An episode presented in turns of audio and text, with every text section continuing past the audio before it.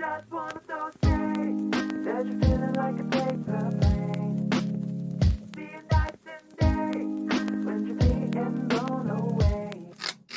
Hello，各位观众，大家好，欢迎收听最新一期的《怪奇谈》，耶，又更新了！《怪奇谈》这应该是我们的 EP Four 吧？哇，这是最近我上去爬了我这个 Podcast，在那个电影评论圈啊，已经攀爬到第十九名了，已经到第十九名了！哇，真的是谢谢各位收听的人。那今天我就去学校的时候，我就跟同学说：“哎、你们那个谁有用 iPhone 啊？iPhone 拿出来。”然后说：“哎、哎、我是用 iPhone，怎么了吗？”现在你们先点开你们的 Podcast，然后哦，怎么了？然后搜寻怪奇谈，呃，然后呢，然后按下追踪，然后我就我就我就可以晋升更高的名次了。好，这就是我今天在学校发生的事情。我在学校啊，真是刚考完试回到家里啊。那我想先闲谈一下啊，我最近在我的那个呃 d 卡上发了一个文章，那这个文章叫做《对抗做生意不老实的店家》。那这件事情就在讲我 EP One 胆小鬼赛局里面谈到的这个饮料店老板是怎么样骗我的钱，而我跟他之间的胆小鬼赛局的对峙，那我是在怎么在这个赛呃这个对峙里面胜出的。于是我觉得这很有趣，想要把它实体化写在我的 d 卡上面。然后我就觉得，嗯 d 卡上面有个个版的功能，那个版功能就是比较呃个人的看板，你可以发自己比较私人的事情。那我就很常是发个版，已经发到我只会发个版哦，因为喷麦了，就会发到我只会发个版。然后我就觉得我是时候应该要突破一下我的同温层了，于是我就发到闲聊版。哇，我可以满满的感受到闲聊版的留言真的充满了满满的恶意耶，而且这种恶意的女性女性的这种呃网友对我的评价真的是啊，我甚至怀疑我的表达能力有这么差吗？我明明写的很仔细啊，明明就是我我很确定那个老板只是骗我钱，我也觉得我描述的没有什么。呃，瑕疵吧？好，他们是怎么觉得那个老板就是觉得他误会了呢？那我很肯定，这个老板是在骗我钱，是因为 昨天我又去买了洛神花茶，跟他们稍微提一下，这个洛神花茶就是因为他买三杯要一百零五块，然后折掉三杯的环保杯的钱，所以是折掉十五块，是九十块。结果他之后就收我九十块了，但是昨天他又莫名其妙收我一百块。哇哇哇！这个老板应该是认得我，但是我已经两天没去，就是已经隔两天没去，昨天再去，他又多收一百块。我很确定这个老板是认得我，因为我把水壶一放在桌上，他就说：“哎，洛神花对吧？三杯。”哇，那这个老板真的做生意，这出了什么问题啊？不管，反正有一个留言，我是看到，我是觉得有点有有点小小的气愤啊。那这个留言是在说，呃，一个叫 Rebecca 的女生啊，一开始她是在一个第十九楼留言，一个女生说：“你想这么多，不就是在说自己是盘子吗？什么赛局？那对方有意识到自己在跟你比吗？在我看来，就是一个散漫后知后觉的老板而已。首先，这本来就是我自己的想法嘛，那这也是以有趣为前提。”然后我就说，我就回应他，因为我真的是当时半夜看到的时候，我觉得有点不太爽。我就觉得说，哎，如果你没有看到出老板想要诈欺的话，这并不是你的问题。就有一个叫 Rebecca 一六三的女生，哇，很气愤啊！她直接回说，哇，老板想诈你的话，为什么不继续诈？如果老板一直卖你一百块，你还是会继续买吗？买到何时都不说破的吗？哇，什么叫买到何时都不说破？这就是胆小鬼赛局的精髓啊！我干嘛要说破啊？对吧？哇哇哇哇哇！反正就收到很多负面的留言，这让我觉得，哎呀，这偶尔跨住一下同温层也是不错的嘛。Fuck you！哎呀，好啊，先聊完迪卡的文章之后呢，我们就要进入我们今天的主题啊。今天的主题，哇，真是。许多少女们的呃挚爱吧，在在什么交友软体上啊，都会问你是什么样的 MBTI，MBTI 自从风靡韩国之后，就连台湾也遭受到这种毒手，要怎么说嘛？哎呀，说到这今天就是要分享一下我对 MBTI 的看法，一些 MBTI 有趣的事情。哎，就进入到我们今天的主题。哇，那 MBTI 它的主要就是把人的个性啊分为八个等分。那例如说，呃，其中你可能是外向的，或者内向的，或者你是你是有呃感官的，或是直觉的，你是思考性的，或是比较情感面，你是呃喜欢判断、计划、有条理的，或是你是感知型，就是喜欢用灵活来创作的，那就是来总共就是呃总共八个嘛，所以呃八个这样配八十六，总共可以分成十六个人格。那今天。我就要跟你分享的话是台湾看到的一些很酷的 F MBTI，不知道各位的 MBTI 是什么啊？我自己的 MBTI 是 EMTP，就是辩论家。哇，我真的以辩论家为傲啊！辩论家就是从小就是要呃，就是很喜欢跟别人吵架，不只是很喜欢跟别人吵架，我还呃很有自信，很呃而且善于呃外向吧，对啊，我外向啊，然后我做事情也比较直觉，也比较不会顾虑什么后果。那 E N T 嘛，T 就是具有思考 thinkers，那 P 就是比较感知，就比较灵活这样子。哇，M B T I 里面的 E M T P 真的是呃话题性是比较多的。那今天我看到一个很特殊的现象，好了，就是我发现啊，台湾人的 I N F P 好多哦，I N F P 是那个守护者，台湾的守护者怎么那么多啊？太多了吧？那根据我在美国看到做的研究啊，那呃 MBTI 比较比较多的人是最多的是十三点八八，叫 ISFJ，ISFJ 是是那个守护者。那守护者有谁呢？有没有知名的人吗？有，有 Beyonce，还有安海瑟薇这两个是比较知名的人。那第二多的呢是十二趴的，是 ESFJ，ESFJ 是什么呢？是执政官。那执政官有什么知名的人呢？有。泰勒斯，还有大家有没有知道一个黑人光头？他是一个美国的脱口秀的主持人，叫史蒂夫·哈维。对，有一个很大嘴巴，还有一个八字胡的那一个。那我就觉得，哎，我突然想要分享一件事情，就会为什么有一些上了年纪的人，他们的念英文的念法跟我们不太一样啊？我们都会念 J J J Jessica J，可是他们那个年代怎么在说 Z 呀 J J J，我连高中的英文老师也会说 J J What？干嘛说 J 啊？好难听啊！对啊，而且尤其是我爸妈在以前教我那时候小时候，他都会教我那个念 b p m f 嘛，我们应该都是念 b p m f。结果我妈妈是念波波摩佛，波波摩佛，那下面那个是什么？多托多罗吗？好怪啊！反正我是念 J 啊，我就念很习惯了。那在 I 呃第三个多的是十一点六趴，所以这三个人是占呃最大多数。ISTJ，ISTJ 就是物流师啊，那物流师比较知名的就是丹佐华盛顿，美国的一个动作演员。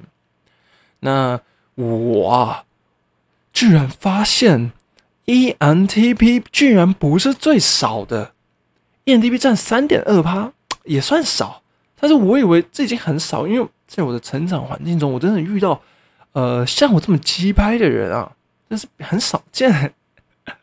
那根据美国的统计啊，最少是一点五帕，叫 INFJ。INFJ 什么呢？INFJ 就是提倡者。那提倡者有什么很知名的人物呢？有那个 Lady Gaga，还有那个女演员妮可基曼，澳洲的女演员嘛。可是我发现 INFP 守护者他们。跟 ENTP 其实差不多诶，INFP 是四点四趴，而且占那个十六个人格里面是是算少的。那究竟是台湾台湾人为什么 INFP 那么多呢？有些人说：“哎，你这不准啊，这个统计要抽样啊，而且呃，这种东西很难说吧？怎么可以说台湾人最多呢？”哦，对于是呢，我就上网爬了一下文，结果真的发现一些事情啊，就是。台湾的 INFP 真的是最多的，那这是一个低卡人的调查，就是它的总共样本数四万多个人，四万多应该 OK 了吧？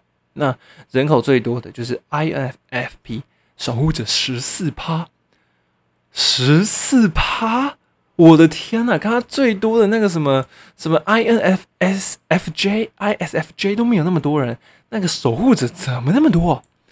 更神奇的是，我身边的 INFP 真的超多的，真的每遇五个人就有两个是 INFP，所以我蛮相信台湾人的 INFP 是很多的。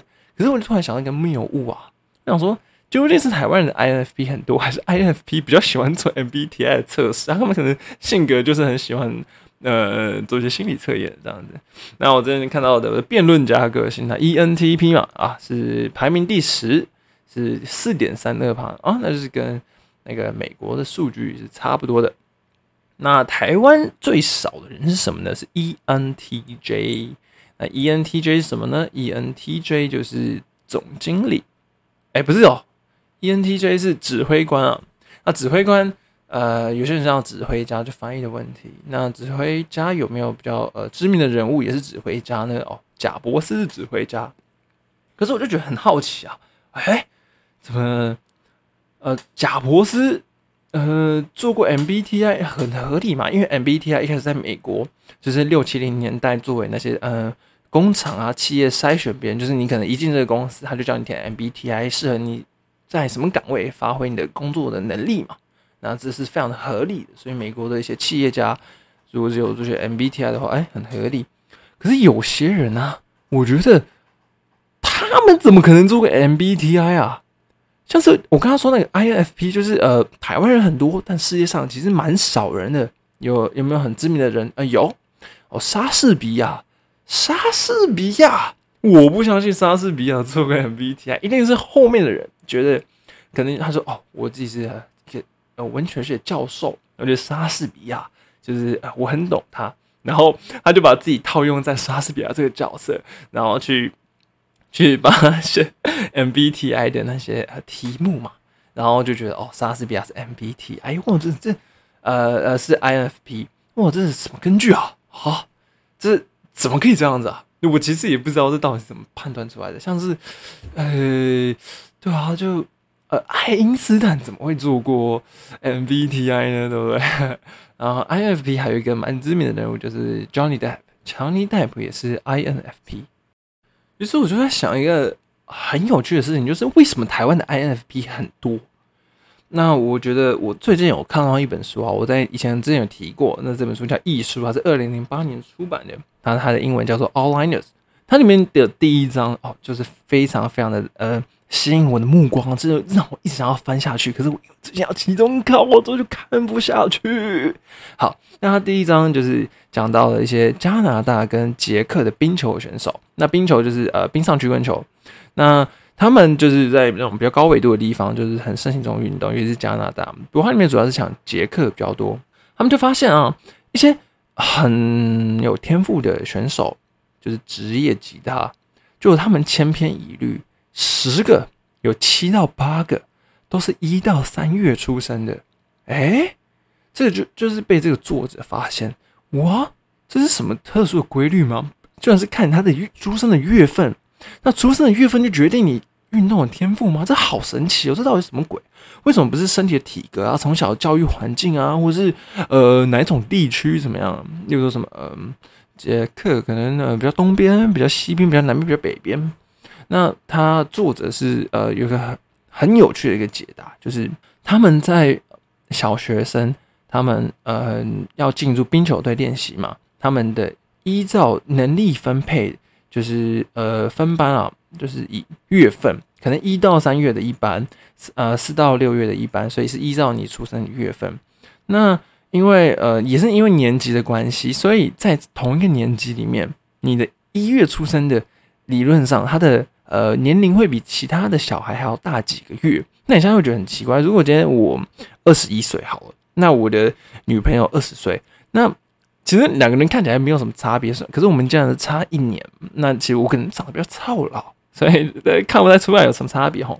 那可是因为他们是小孩子，他们刚刚进那个冰球队，他们可能是十多岁左右，但是十多岁以来啊，他们几个月的差距就非常非常的大，真的是差距大到就是呃这种很大数据，就是去呃很多的资料就是显示，然后统计出来，呃那一些。比较早几个月的呃出生的小孩，他们进冰球队就是体格发育比较好，那广义上来说，他们的能力能力也会比较好，也会被分到比较照顾的那一班。而那些比较资优班的学生啊，呃，就是体能很厉害的嘛，他们就会更受到那个教练的关注。那这就是他在这一章提到的马太效应。那马太效应什么意思呢？就是赢者全拿。你知道一开始觉得很厉害的话，你以后就是呃，你就是都可以接受到更强的教育。我觉得这也很容易解释，因为如果你今天小时候就是因为嗯家庭的环境比较好，给你多看一点书，所以所以小学小学的时候，或是你国中的时候，就更容易考进自由班。对吧我那时候国中的时候，那时候要考自由班，那那种自由班就是说奖学金的。那我就写数学，就写写的很简单，可是我完全不知道那个指数是什么东西啊，就是那个次方啊，我不知道为什么数字上面还可以有数字，这什么鬼东西啊？完全没有学过。然后我就那一期那几题我都是用猜的，果然我就是没有进自由班，废话，会庸庸碌碌啊。但是就是有些同学，他就就是有可以拿到奖学金，就可以进自由班。那他那后来就是有问他说：“哎、你你都知道那些入学题？”他就说：“啊，知道。”他小学的时候就有家长跟他讲，然后有有那个学习的环境，那他就是有老师跟他说：“嗯、你考国中的自由班就是会考这些那个次方的东西，所以就要让他们都去准备。”哇，就是因为他们从小就有这些教育，那因为呃就拿到这种优势，他们就可以在国中时候进到自由班。呃，未来五五六年后，摊开来说，那他们可能只是学历比较好，那也是比较聪明的，那就是比较呃马太效应啊，就算是赢在起跑点的意思。所以我就觉得，哎、那 INFP 是不是也是类似的道理啊？你看，我就我就去那个呃 MBTI 的官网查，那个 INFP 它到底有什么性质，就怎么跟台湾人那么像？INFP 就说啊，INFP 啊，就是很善良啊，做公益啊，听他人的故事啊，而具有这种人格的呃人格性类型，人往往会感到无方向，感到陷入困境，知道他们的生活与目的感呃就是联系起来，这些人很容易把他人的负面情绪呃情绪内化，就是很很很容易吸收别人的负能量。哇，我看到觉得哇，干，这就是台湾人啊！台湾人不就是主张上梁吗？温良恭俭让，你们这些吸毒哎，社会基本上是不会给你第二次机会的、所以退子嘛。那基本上啊，呃，除了善良以外，哇，做公益啊，台湾人就最爱做公益啊。就是那个日本三一大地震，日本台湾是最捐最多钱的啊。除此之外，哎、今天你干了什么事情啊？对不起，我今天说说不好的言论，我决定捐十万块给红十字会或是什么什么基金会这样子。哇，为什么啊？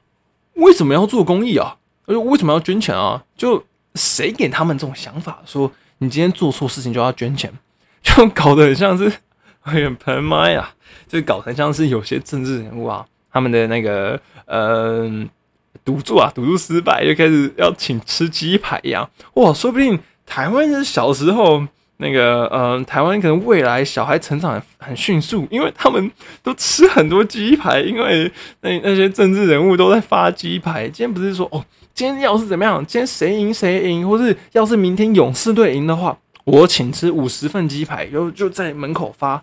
哦，台湾人真的好爱这样哦。啊，鸡是做错什么事？鸡错了吗？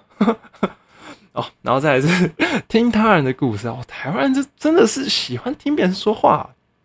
我们以前国小在上课的时候，那那个老老师就会说：“哎、同学，这怎么算？这怎么算？”然后我就会举手说：“哦，老师，这个我知道，这是这样带进去，这样带进去，哦，这会变成这个东西。”然后旁边比较迟缓的同学，或者呃，比较发呆的同学，他就不知道。我说：“老师，你可以再讲一次吗？那什么鬼？”然后，然后渐渐的，老师觉得啊，真的让这个小孩吗，那小孩子雅斯伯格是不是啊？哈，不要再讲话了。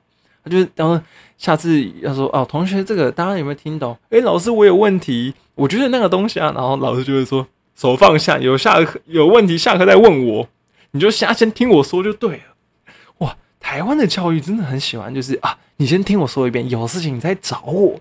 我们真的好像真的被训练成，呃，很容易去听别人说事情，诶，对不对？喂，可是我对我来说，我真的是不爱喜欢听别人说事情啊，别人的什么故事啊，如果他没有什么呃很吸引我的地方，我鸟都不鸟，所以我才会这么冲撞体制吧。我真的是对，嗯、从小到大就是，哎，真是不喜欢听别人说话，除非真的是我比较在乎的事情哈。这种类这种类型的人格啊，哦，这种人格的类型，他们嗯、呃比较没有什么感到方向感，这好像也蛮合理的。我怎么觉得以前小时候还是不管是哪里，呃，我们看到什么、其他国家的教育啊，日本还是什么欧洲啊，什么芬兰那些很典范的学校，还有美国吧，不知道。他们就好像对小孩就很少看到有他们影集拍说什么啊，我长大不知道干什么东西，我不知道我要干嘛，我以后大学毕业我就要失业了这种东西，哎、嗯，这怎么怎么好像台湾人都会有这种想法，怎么其他国家的人都不会有这种想法呢？究竟是什么样的东西，还是什么社会氛围导致我们的方向感就就很容易彷徨迷茫啊？哦，这个很值得思考诶。我觉得在我身边看到环境也是这样子，所以哦，这是更大加深的 INFP，这是在台湾的数量就是 呃越来越多人，那呃很把很多人的情绪内化，这样子就很容易吸收负面情绪。诶，我觉得台湾人容易吸收负面情绪吗？呃，我觉得好像我们很常听到说，呃，如果你今天你的朋友失恋了，或者他有什么不太好的，我们好像都会鼓励要去安慰他、哎，好奇怪哦，就是说，哎、你今天朋友失恋，你就陪他出去去走走嘛，女生就陪他们去聊聊天，有的没的，哎、都很少是，呃，不知道哎、就干嘛去接收别人的负能量啊？我觉得台湾人真的也是也是蛮容易去，呃，就是去想要了解别人，很好奇心啊。这可能跟台湾人的热心有关。哎、你怎么看起来有有点呃神情不太对啊，怪怪的。你想不想要跟我聊聊呢？啊，我们这个辅导室进去，我们聊一下。哇，这所以我觉得这就是台湾从以前到现在的马太效应啊，就造成了有非常多的 INFP，有非常多的守护者的出现。我不知道各位觉得这个推论合不合理啊？好，其实我再我再说一下，我觉得呃，关于这些 MBTI 啊，我自己一开始是很有点相信这件事情啊，因为我觉得星座这种东西就是 bullshit，我根本就不相信上面的星星可以决定我明天的命运，太诡异了吧？啊，我不相信啊。可是为什么我一开始会相信 MBTI 呢？因为我觉得我都花时间做那么多题目了，这种东西不能确定，不能呃不能确定我一些走向，不能判断出一些呃明确的东西，这太太没有道理了吧？那我做这些题目在干嘛、所以我一开始会觉得，哎、这可能有点根据。那我到现在也是觉得，它也有一点点可以参考的范围嘛。毕竟有些人的性质就差很多，有些人就适合当执政官，那有些人就适合当什么守护者之类的，有的没的。看我好像是不是讲错了？INFP 是调调节者，守护者是 ISFJ。哇，我是不是讲错了？那我也懒得再录一次啊。好好，不管，就有些人的性格就会有点不太一样，翻译问题嘛，对不对？包容一下。所以可能有些人什么天生的表演者，就是跟竞选者这种人，就是他们的性质是不一样的。我是觉得这是，人家仔细观察跟这个人相处，我觉得是可以看得出来的。所以，呃，我姑且是相信，那很多有些心理学家是觉得这个很笼统，就像是巴呃巴拿姆效应嘛。巴拿姆效应就是很容易被很容易就是跟星座混为一谈啊，就是很多人说星座就是巴拿姆效应，因为人们就是觉得把笼统的事情，就是很容易看到套在用在自己身上。例如说，哇，天蝎座的人啊，就是渴望被关注，看谁渴望？谁不渴望被关注啊？啊，那个摩羯座的人就是好色，哪个男人不好色啊？处女座啊，龟毛、啊没有啊，我姐就处女座啊，她脏的要命啊，衣服都不洗啊。哇，现在投爆料啊，不知道会听啊？应该是不会听吧。所以我觉得可以能够判断一点点吧，多少是能判断一点点。呃星座就不容易判，呃就是 bullshit，但 I MBTI 稍微可以。那很多心理学家是觉得它不太够准确，是因为他觉得它二分法，因为你如果是直觉跟外向，呃内呃内向跟外向就是 E 跟 I 嘛，就是你的一开始的开头。那如果是介于中间的人呢？如果我就是中间刚刚好，中间偏左，我就是被属于外向的吗？可是我就是看起来不是外向啊，我有时候可能偏到左边变成内向啊。所以这在很多方面，就心理学家觉得这是不够严谨的东西，不足以代表一个人可以呃，就是他的性质啊，就是他可能是个探险家，他可能是个总经理，他可能是个物流师，他可能是个主人公，但他就完全不是那个样子，就是因为可能有这种误差。那我到这后面这有一个呃我自己的看法，大家想要就是嗯，大家之后再分享。好，那我今天想要呃讲的是哦，台湾的比例啊，台湾的比例我刚刚有说过比例啊，比例是我台湾不好笑哦，台湾的比例就是 INFP 就是比较多嘛。那有没有薪资的比例呢？诶，真的有。可是目前啊，就是统计这种东西啊，就是还要呃呃，就是要呃抽样嘛，抽样才比较准确，就学过统计的子，然后这样比较专业，也比较有可信度。那台湾我目前是没有看到比较广泛做这种测试的东西啊，毕竟 MBTI 在这种学术圈，诶，真的是一个很重要的东西吗？未必吧。好，那我这边查到的是，诶。呃，美国的薪资啊，大家要不要猜猜看，美国的那个哪一种 MBTI 的人薪资是最高的呢？那我们根据哦美国统计出来的数据，那收入平均最高是六万美金啊，高达六万美金啊。那这个是 ENTJ，ENTJ 就是嗯，刚好说过贾博士就是 ENTJ，他是指挥家。那第二高是什么呢？第二高的是 ESTJ，ESTJ，ESTJ 是总经理。那总经理有谁呢？哦，这边分享一个叫做叫做约翰洛克菲勒，哦，是一个那时候在呃十呃十九世纪初期啊，那时候一个很有名的一个创业家。那那时候他就是做石油起家的，也是目前历史上公认他是赚最多钱的一个人。啊，辩论家排名第三啊啊，绝对是那个。靠他们的三寸不烂之舌，就是跟那个面试官谈薪水的时候，哦哟，我明明就我在大学就学那么多东西，为什么我不能拿这么高的薪水？我觉得我应该值更高的钱，或是应该 E N T P 啊，就特别的 G Y，特别喜欢跳槽。更有趣的是什么啊？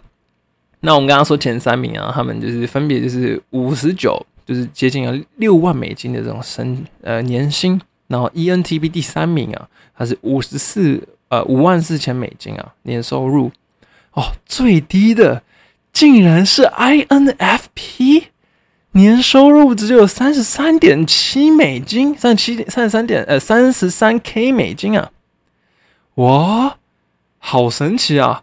为什么每次什么事情 INFP 就是最极端的？他什么都有份啊！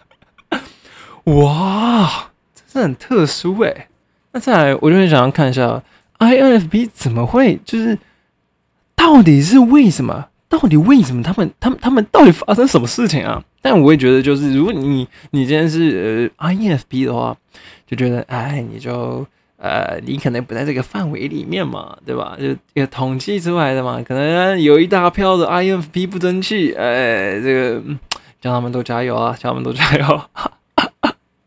那根据还有。就是在曾经在美国一个资优学校一个学院里面，他们就是呃针对那个男女生啊做 I Q 检测，那他们计算出他们的 I Q 就智商嘛，他们在判断出他们的 M B T I，结果呢最高的 M B T I 是什么？男女生会算呃一一就是依序这样念出来，女生最高的啊是 I N T J，I N T 就是建筑师，那建筑师就是呃。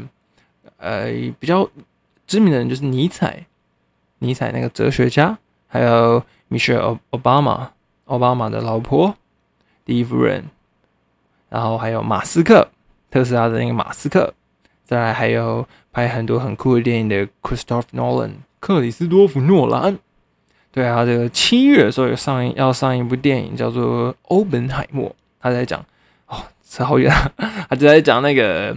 那个二战的那个原子弹之父的故事啊，我是蛮期待之后再来看看能不能出个影评之类的。然后第一名是 INTJ，再是 INTP、ENTP，那我们就讲前三名就好了。那我们就可以看到 INTJ、INTP、ENTP，嗯，OK，哦，ENTP 还有第三名呢，还不错，还不错。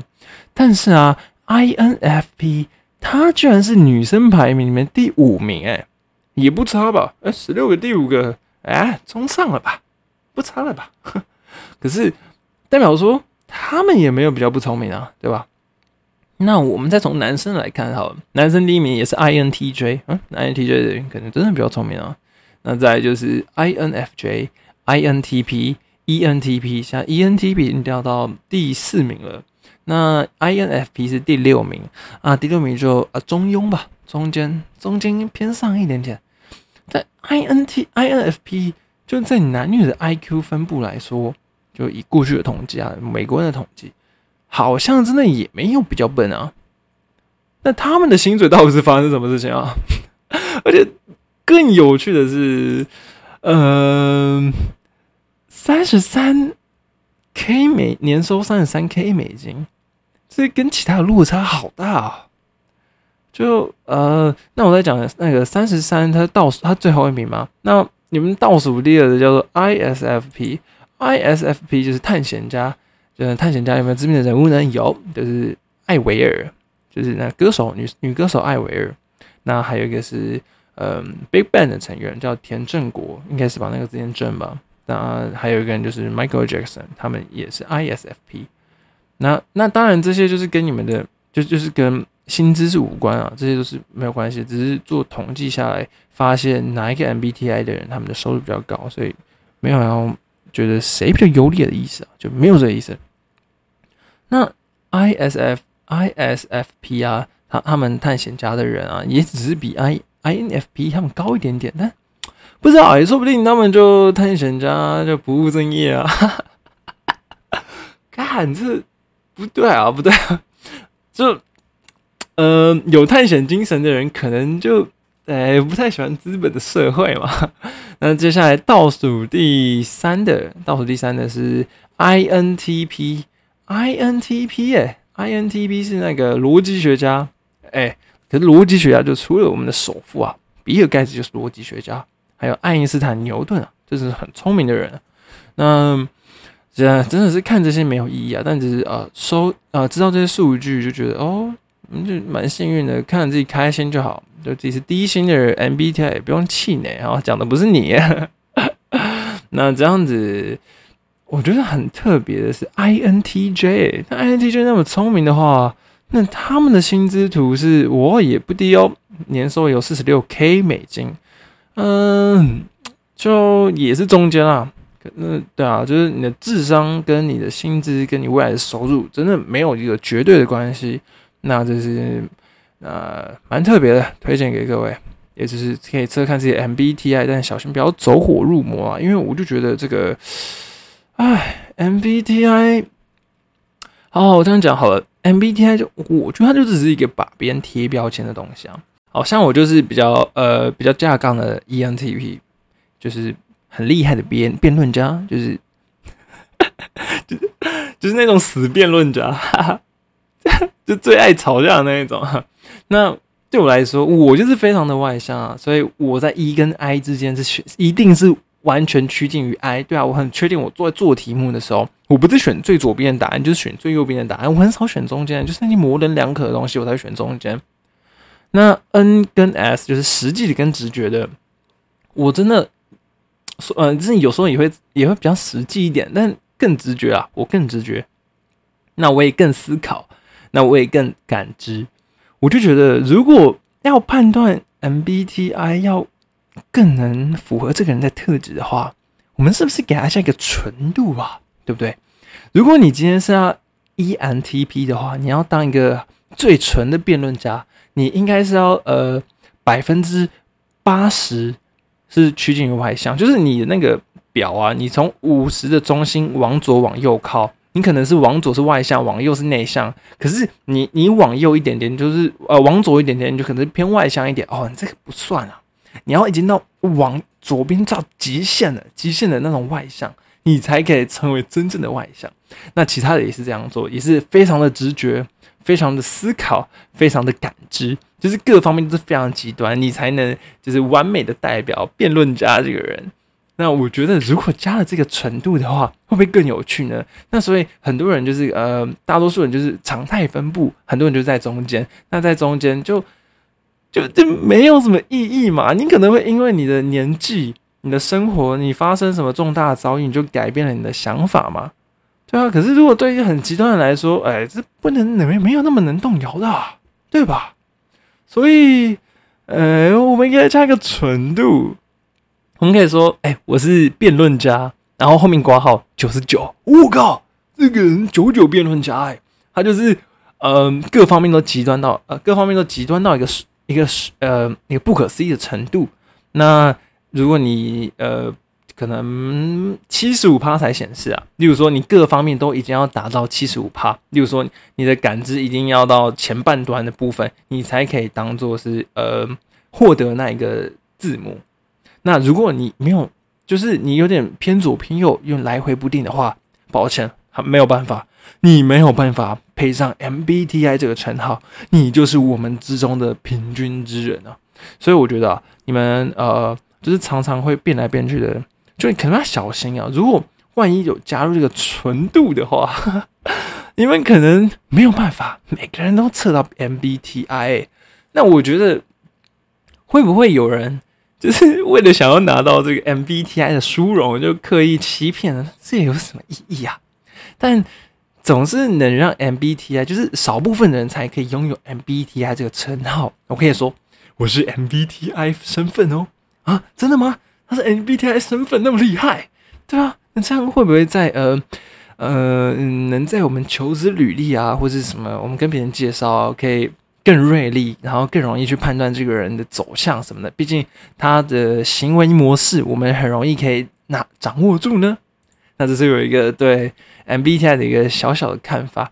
可是我觉得完全是没有办法实行在这个社会。虽然我觉得这个 ideas 这个是很理性的，说不定也可以被一些心理学家接受啊。就是因为啊，就是呃够贴近事实嘛。那可是啊。MBTI 这种东西，就是已经在过去的六七零年，但在美国就已经很普遍，每个人都有测过，就是为了要呃工作嘛，适合你的呃性向测验，我们小时候也有做过。那 MBTI 我在做题目的时候啊，它就是做一做，你要看更接近的报呃详细的报告的话，你是要付钱的，所以很大的程度它是跟商业价值绑在一起，就是跟我们的多一样，他妈做完题目他妈还要付那。他妈的钱，有没有？你要去付钱才可以，才可以考试。妈的，为了一个证照，你为了一个一个英文证明要花一千四，我可以去吃那好吃的 啊！所以就是类似这样子。所以我觉得在商业价值上啊，MBTI 就是占有呃，那不能挡人财路啊，这个也不会有人想让你挡财路啊。所以如果今天呃 MBTI 是少部分人才可以呃做到的事情，少部分人才能拥有东西。那不就赚不了钱了吗？谁会想要这样子啊？所以我觉得啊，商业价值是远大于它的呃正确性的。正确性就是你够不够符合这个人，不然他终究会很巴拿姆效应啊，就是跟星座一样模棱两可，对不对？就搞到大家都有一个 MBTI 啊，我是 INFP，我是 ENTP，我是 ISTJ，我靠，每个人都有，这就不特殊啊。那。对啊，就大家都有 MBTI 的话，说不定哪一天就国小生都会讨论这件事情。他们长大的时候，他说：“哇，那个女的真的是很白目诶，她就真的很绿茶，她就在那边收集十二星座，好，收集十二星座。哦，隔壁班那个小美啊，在收集 MBTI 诶，我操，她多了四个要收集，四个元素，你妈在玩游戏是吗？”那这就是今天的 MBTI 主题，然后跟各位讲有点长。那除此之外，我想跟大家分享几个除了 MBTI 以外比较也有公信力的一个测试，它叫做五大性格测试。它总共分为五项，那一个是经验的开放性跟尽责性，呃，经验开放性、尽责性、外向性、亲和性跟神经质。它做的题目大概跟 MBTI 差不多。我现在看一下我的呃。我自己做的的呃的分数啊，那这也是蛮极端的哦，也是蛮极端的。然后我要看到我是哪一个性质的话，我他妈要付钱哎、我做一个东西要付钱啊，这不就是商业价值了吗？我才不要付这钱，我才不要付这钱。那我就跟大家讲一下我自己的，那总是分为五五个项目啊，一个是开放性，我在开放性满分一百分是拿到九十四分，所以我刚才就是说，我真是一个很开放的人啊，我就是比较喜欢跟别人，嗯、就是比较开放啊，比较有创造力，也有冒险冒险精神，有智慧，喜欢玩弄创造，还有发现好奇好奇的东西。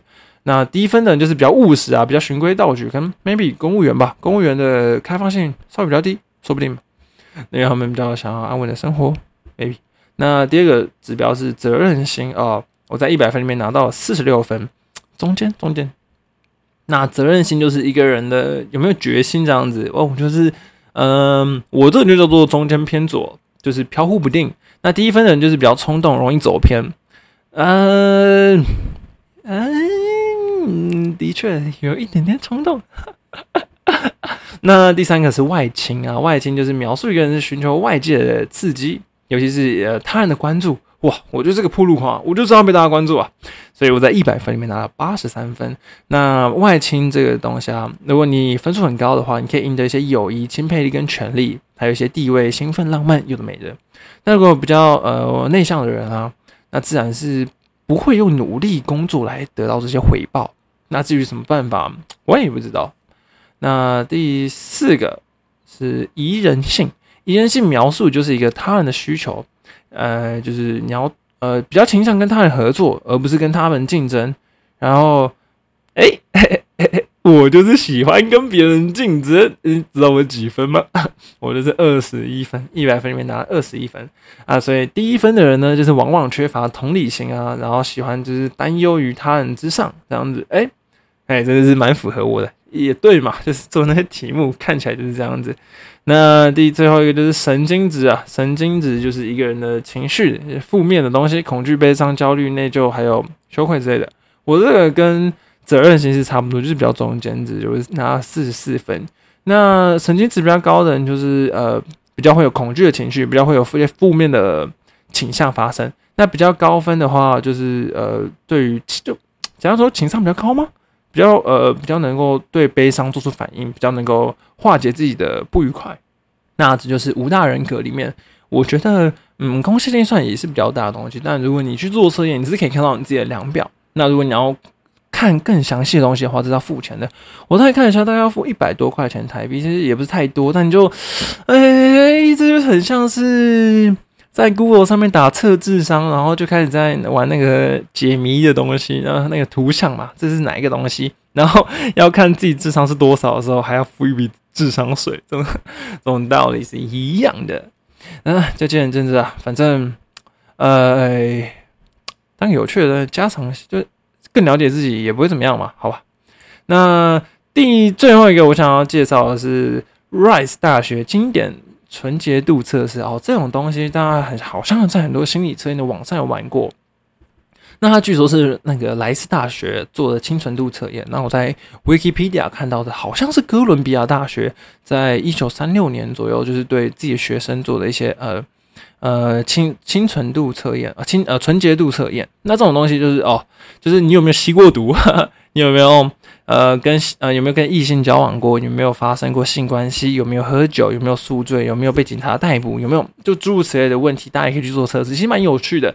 还有是问一些，诶，这个真的这个测试怎么有点在搞笑？那那应该就是好像有后来现在看到版本，应该是被别人改编过，但我觉得呃呃不会差太多，不会差太多，所以还是可以保留当年的原汁原味。他们就是当年想要对学生做这些测试，就看大学生的交友状况怎么样吧，交友状况怎么样。就看你们学生生活丰不丰富啊，看你有没有多批什么的。那他就是满分是一百分。那如果你是一百分的话，你就是很纯洁，就是非常的纯洁啊。那我我之所以会知道这个测试，是我一个女国小的同学啊，她就是很常会看 VTuber，那很多 VTuber 就有玩过这个测试，啊、就玩的很低分啊，什么四十分啊，哦，真的是四十分是很糟糕哎、你的清纯度测验，你到底是跟多少女人群交过，你才可以拿到四十分啊？然后我那个女同学啊，她就是哎、拿了八九十分吧，这是一个呃很纯洁的人，很纯洁的人，以量化这种集句来说很纯洁。那究竟我拿了几分呢？哎，二十分，二十分，究竟怎么拿二十分的，我就不好多说了。对啊，我是拿了二十分，可怜啊，可怜啊，我一点都不清纯。那今天的 MBTI 就分享到这边，我是录了很久，这会不会是我们录最长的一集啊？那如果你有什么看法的话，还有什么喜欢的东西，你的 MBTI 啊，跟我分享。下一集我可以念出你的留言啊，不知道为什么最近 p o c k e t 的留言都不见了，我看不到你们的留言了，就根本就没有来，根本就没有来留言是吧？所以就哎，就是就可以留言评分一下。现在我们的排名是第十九名，我们想要冲到电影评论的前十名。我看我们下一个目标是前十名好了。哇，这台湾的电影评论界，嗯，竞争比较激烈啊。那今天就到这边了，谢谢各位的聆听。